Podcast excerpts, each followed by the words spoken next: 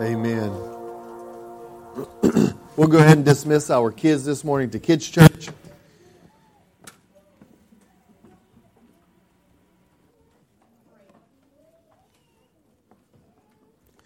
As the kids are being dismissed to Kids Church, I want to remind us of where we are uh, in our study. We're beginning a, a four week series. This is the second week where we are going to be looking at, at faith.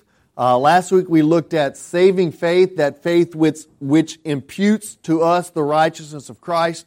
Uh, and today we're going to be looking at growing faith. Uh, what is that, that faith that allows us, that enables us to grow in our walk with Christ? Uh, next week, we will look at enduring faith, that faith that produces within us uh, endurance, perseverance, that we can indeed persevere through the difficulty and the hardships that God uh, allows us to go through. And then the last week that we will look at faith is that uh, multiplying faith, faith that, that spurs us on to, uh, to share our faith with others, that faith that multiplies, that faith that reproduces. So this morning we're going to be looking at growing faith. Uh, if you have your Bibles, go ahead and open up to the book of 1 Peter chapter 2. 1 Peter chapter 2. Uh, we're going to read five verses, verses 1 through 5 in 1 Peter chapter 2. 1 Peter chapter 2, verse 1. It says, Therefore, putting aside all malice, all guile, hypocrisy, envy, and all slander, like newborn babes, long for the pure milk of the word, that by it you may grow in respect to salvation, if you have tasted the kindness of the Lord. And coming to him as a living stone rejected by men, but choice and precious in the sight of God, you also, as living stones, are being built up as a spiritual house for a holy priesthood to offer up spiritual sacrifices acceptable to God through Jesus Christ. Let's pray. God, we thank you that in your great grace, Lord, that you save us from ourselves, that you save us from sin, that by the death, burial, and resurrection of Jesus, that we have the righteousness of Christ imputed unto us. But Lord, we thank you that you do not leave us to our sin, but you not only save us from the penalty of sin, but from the power of sin and make us more like Jesus. Lord, as we examine this process, Lord, may you speak to our hearts. And it's in Jesus' name we pray. Amen. Many of us, many of us have been a believer, have been Christians for a very long time. Uh, I know uh, just by uh, just by experience, uh, and I'm going to go ahead and pick on him because I know it's okay. Uh, Brother Ed uh, has, I think he's 91. Uh, he made 91 a couple of weeks ago. And if I can get around as well as he does at 91, I'm okay living to 91. Uh, what a what a blessing, what an experience uh, uh, it is to know him and to see him in his walk with Christ. as far as I know, as far as I know, you have been you were a charter member of Redeemer, a charter member of Riverdale, and almost a charter member of Northdale. Uh, and so, how long, Brother Ed, have, have you been walking with Jesus? How long have you been a believer? 1974. That's a long time. Uh, that is a long time to be walking with Jesus. And, and many of us in our lives have been walking with Jesus a long time. But as we begin to walk with Jesus, we start out like babies. And babies are cute, right? Uh, in fact, we have a couple pictures this morning uh, of some of some really really cute babies. This is uh, this is baby Remy. We just dedicated baby Remy last week, uh, and she is beautiful and she is precious. Uh, this next picture is baby Edgar, uh, who just left crying, uh, and he is uh, he is three weeks old, and he is precious and wonderful and beautiful, and and babies are awesome, but babies are needy, and and you you have this beautiful baby and you look at it and you think, oh my goodness, it steals my heart. And, And, and as, as dads know, it takes just a, a fraction of a moment for that little girl to melt your heart and wrap you around their finger. And then you go home and they cry for the next six months straight. And you're like, what in the world did I just take home? I, I, I took home this thing that, that was beautiful and lovely in the hospital. And I got home and it needs stuff all the time. It needs somebody to bathe it. It needs somebody to feed it. It needs somebody to change it. It needs somebody to hold it. It needs somebody to entertain it. And this child needs something all the time. And I remember in our parenthood, there was a milestone that came. And for some reason, this, this seems very trivial, but as a dad, it was, it was a game changer. When our kids got to the point where they could buckle their own seatbelt. It seems so insignificant. It seems so insignificant, but when you can get in the car and you can say, buckle up, and they can buckle up, it, it, it changes your life. It changes, or, or, or, or, when your kids can run their own bath water and bathe themselves, all of a sudden you can say, go take your bath. And now, now, now, granted, they still come out of the bathtub most of the time smelling, smelling like, like, like little puppy dogs, and you have to remind them, look, next time use soap. Shampoo is your friend. When I say wash your hair, bathe, you know, we, we have to remind them, you know, but, but, but we can say, go take a bath. And at least they get in the water, at least they get in the water and they, they, they at least rinse the, the, the nasty off of them.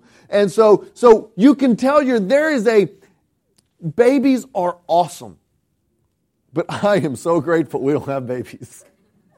I look at I look at my wife after these baby showers and after these, you know, all of all of these these new babies are coming into church, and I, I look at her and say, I am so glad that we are done with that phase because because there is a a neediness and there is a helplessness that that comes with babies. And as Christians, as Christians, when we come into faith, we are babies. We are spiritually children. We are, we are needy and we are helpless. And God, in His great grace, He meets us where we are. But thank God by His grace, He does not leave us where we are. Thank God that He, he moves us from, from being positionally holy to being practically holy. Last week we talked about saving faith. We talked about that saving faith that, that makes us righteous in God's eyes. That whenever we place our faith and trust in Jesus and who, in, in who He is and what He has done, that God gives us, God imputes onto us, He attributes to us the righteousness of Jesus, and He gives Jesus our sin. And so when God looks down at us from heaven, He is not disappointed, He's not angry, He's not frustrated because we fail, but He looks at us and sees the righteousness of Jesus. That is the, impu- the imputation, the imputed righteousness of God. That changes our position. That changes our legal standing with God. God looks, God is holy and righteous, and He looks at us and He says, Well done, thy good and faithful servant. You are righteous, not because of anything you have done, but because of everything Jesus has done. We receive positional holiness. We are in a position of holiness before God. But the problem is, is that while positionally I may still be holy, I may be holy, practically I'm not. Ask my wife, she'll tell you. Practically, I still lose my temper. Practically, I still, I still fuss and scream at the, at the kids whenever, whenever they don't go take a bath and use soap and shampoo. You know, practically when I tell my daughter, clean up your room 17 times and I walk into her room and it's still not clean, I, I'll, I lose my mind. And, and practically, you know, I don't always do the things as a husband that I should do, as a father that I should do. Positionally, I am righteous in the sight of God, but practically, I'm a man. I'm a failure. I'm a sinner.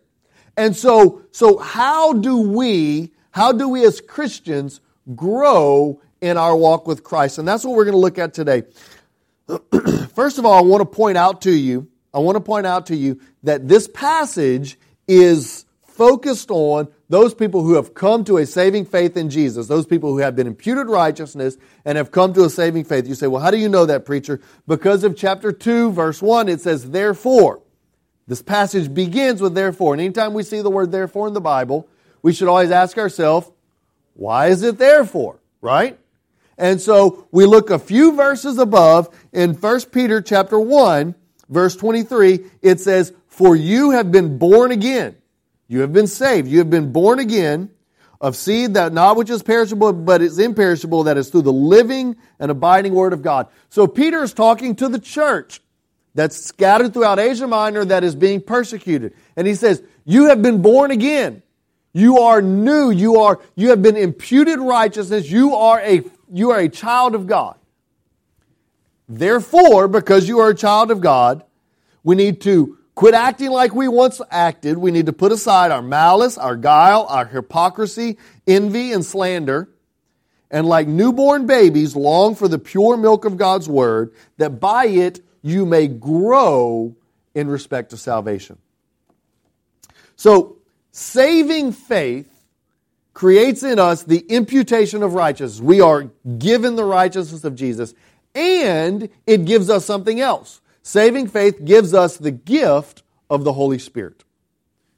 If you have your Bibles, go to the book of John, chapter 14. Jesus tells his disciples, right before Jesus is about to go to the cross, he encourages his disciples. He said, Look, I'm about to have to leave. When I leave, I am going to send you the great helper, the paraclete, the Holy Spirit. Look at John chapter 14, verse 6. Verse 16, I'm sorry. And I will ask the Father, and he will give you another helper, that he may be with you forever. That is the Holy Spirit. Look at verse 26. But the helper, the Holy Spirit, whom the Father will send in my name, he will teach you all things, bring to your remembrance all that I said to you. Ephesians chapter 1, verse 13. Paul is talking to the church at Ephesus, and he says, As you receive the Holy Spirit, as you are saved, as you are born again, in verse 13, it says, In him, you, in him being in Christ, you also, after listening to the message of the truth, the gospel of your salvation, and having believed, you were sealed with him with the Holy Spirit. So not only are we as Christians given the righteousness of Jesus, but we are given the Holy Spirit to empower us, to live within us, to guide us and teach us. Remember John 14, he said, Jesus said, I will send the helper, the Holy Spirit. He will come. He will live inside you. He will give you all things that you need. He will teach you all things. He will bring to your remembrance all things. So Jesus has promised them. He said, when I go, I will give you the helper, the Holy Spirit. He will come and he will be your guide. He will be your teacher. He will be your, your director. He will, he will teach you all things.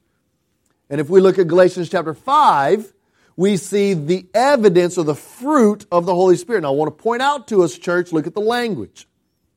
For the fruit, singular, of the Spirit, singular, there is one Spirit, there is one fruit, and this is how it plays out. This is how it, it manifests itself love, joy, peace, patience, kindness, goodness, faithfulness, gentleness. Against such things there is no law. The fruit of the Spirit, the Spirit comes and dwells within us, and then we begin to act differently.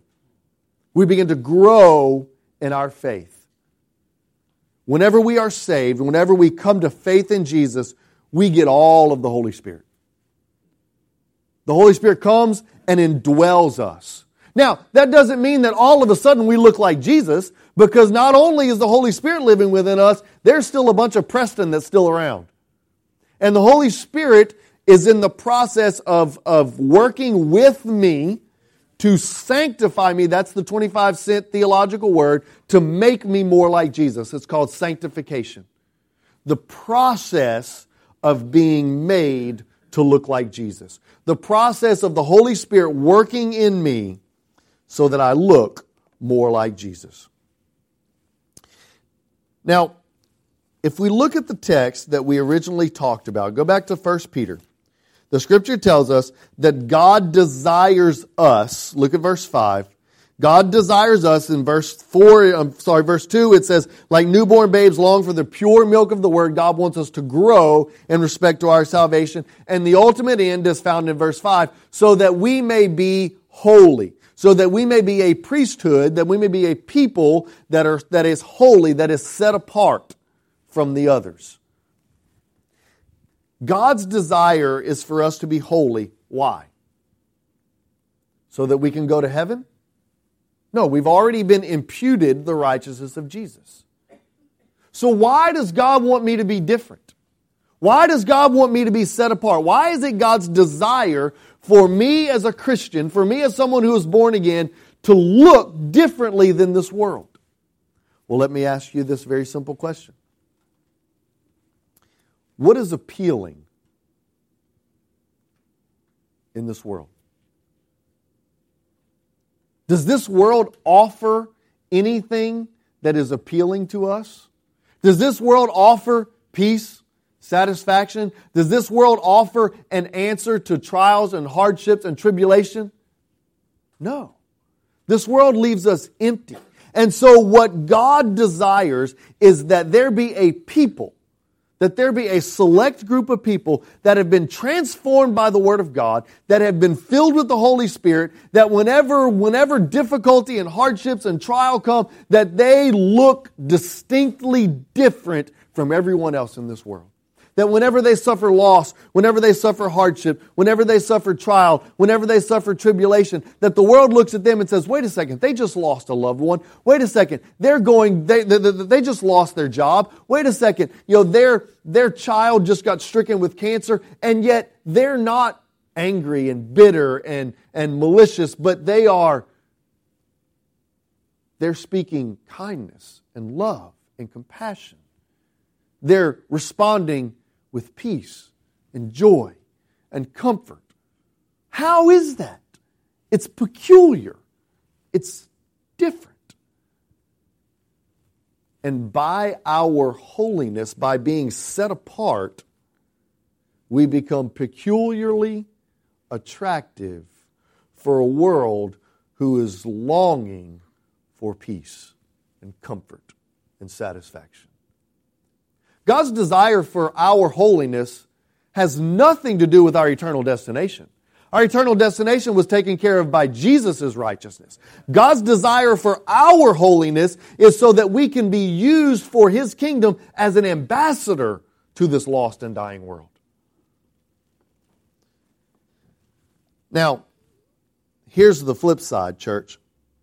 This process of sanctification that results in holiness is not enjoyable. It's not pleasant. How many of you enjoy working out? Okay, there's about there's about 3 of you. 4. And and and we're going to call you guys masochists. Okay? The rest of now now now now how many of us how many of us you know, whenever, you know, we, we enjoy the results of working out. Most of us enjoy the results of working out. I, you know, I like to be, I, I like to be fit. I like to be healthy. I like to, you know, whenever, whenever my kids ask me to go play ball, I want to be able to run up and down the basketball court more than once without, without sucking wind. Uh, I, I want to be able to go outside and, and, and play with my kids without, without having to take a break every 30 seconds. We, we, we like the results of working out, right? Well, when, when we exercise, when we exercise, what happens to our muscles that we haven't used in eons? They hurt. They hurt. A, a few weeks ago, my wife started working out, and, and for about three days, uh, she, she couldn't move. Every time she moved, she would, she would, she would moan and groan and complain, and, and, you know, she would get out of bed, and I'm like, are you okay? And she's like, yeah, I'm just sore. And that's what happens when we work muscles that, that, that, that we don't work, or when we do something. Maybe, you know, maybe you do something that, that you haven't done and, and, and all of a sudden you find a muscle you didn't know you had. Has anybody ever done that? You, you, you're, you're doing something and then the next day you're like, man, why do I hurt here? You know, that, that, that's never hurt a day in my life and all of a sudden you found a muscle that you use that you didn't know you had. You know, that, that process of getting in shape and getting healthy is not enjoyable. It hurts. It's painful. It's, it's weary. It takes effort. It takes discipline. That is very similar to the spiritual process of sanctification. God, in His great grace, meets us where we are. You know, the beautiful message of the gospel is that God demonstrates His great love for us, and that while we were yet sinners, Christ died for us. He doesn't say to us, as sinners. You know, as soon as you, as soon as you stop smoking, as soon as you stop drinking, as soon as you stop cursing, then I will show you my grace and mercy and love. He doesn't say to us, you know, as soon as you quit lying, as soon as you quit living this, this, this immoral lifestyle, then I will show you grace, mercy, and love. No, God says, I love you in your sin. God demonstrates his great love for us in that while we were yet sinners, Christ loved, Christ gave himself for us. Romans chapter 5, verse 8. But he meets us where we are, but he refuses to leave us where we are. As his Holy Spirit comes into our lives, he begins to discipline us. He begins to exercise us spiritually. He begins to reveal things into our lives that say, you know, as a Christian, as a believer, as a follower of Jesus, you ought not to act this way. You ought not to think this way. You ought not to behave this way. That is called conviction. When the Holy Spirit speaks to your heart and, and you feel it without anybody ever saying anything. You say something, or you do something, or you think a certain way, and there's that check in the back of your spirit that says, oh, probably shouldn't have done that. Probably shouldn't have said that. And most of us, if you're like me, you say, Ah, sorry. That's okay. We're saved by grace. And we are. God's grace saves us, but He refuses to leave us where we are. Turn your attention to the book of Hebrews, chapter 12.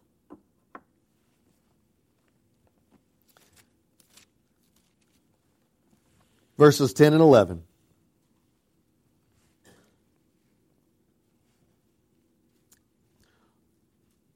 For they disciplined us, talking about, let's, let, let's back up to verse 9. Sorry, Chris.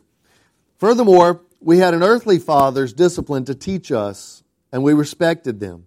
Shall we not much rather be subject to the Father of spirits and live? Verse 10 For they disciplined us for a short time as seemed best to them.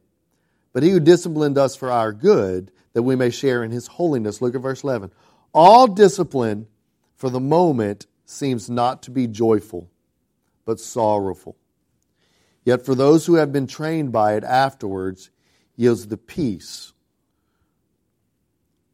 of righteousness. You know, growing up as a kid, uh, my dad was very disciplined, uh, very disciplinary in nature. Uh, he made sure that I knew right from wrong.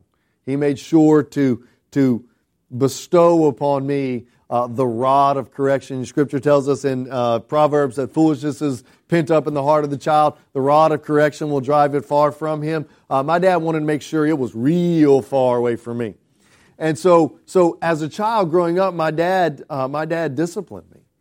And the moment of discipline was, was not enjoyable. You know, whenever dad says, go in the back room, Go meet me in the back room. I knew exactly what that meant. You know, we go in the back room and, and you know, you would, you'd, you'd be given a safety briefing. He'd say, all right, you know, keep your hands up here. If your hands go behind your behind, uh, behind your backside, you know, then they're going to get hit with the belt. He gave a safety briefing and then he dis, and then he uh, dispensed the discipline. And, and during that, during that moment, you know, there, there was a, a, a loathing of the discipline. You hated it. But as an adult, oh, I appreciate the discipline. I appreciate the moral and ethical investment that as an adult you know right from wrong. And as an adult, you know what it means to work hard. As an adult, you know how, how to love and how to discipline your own children. But in that moment, the discipline is hard and it's difficult and it's painful.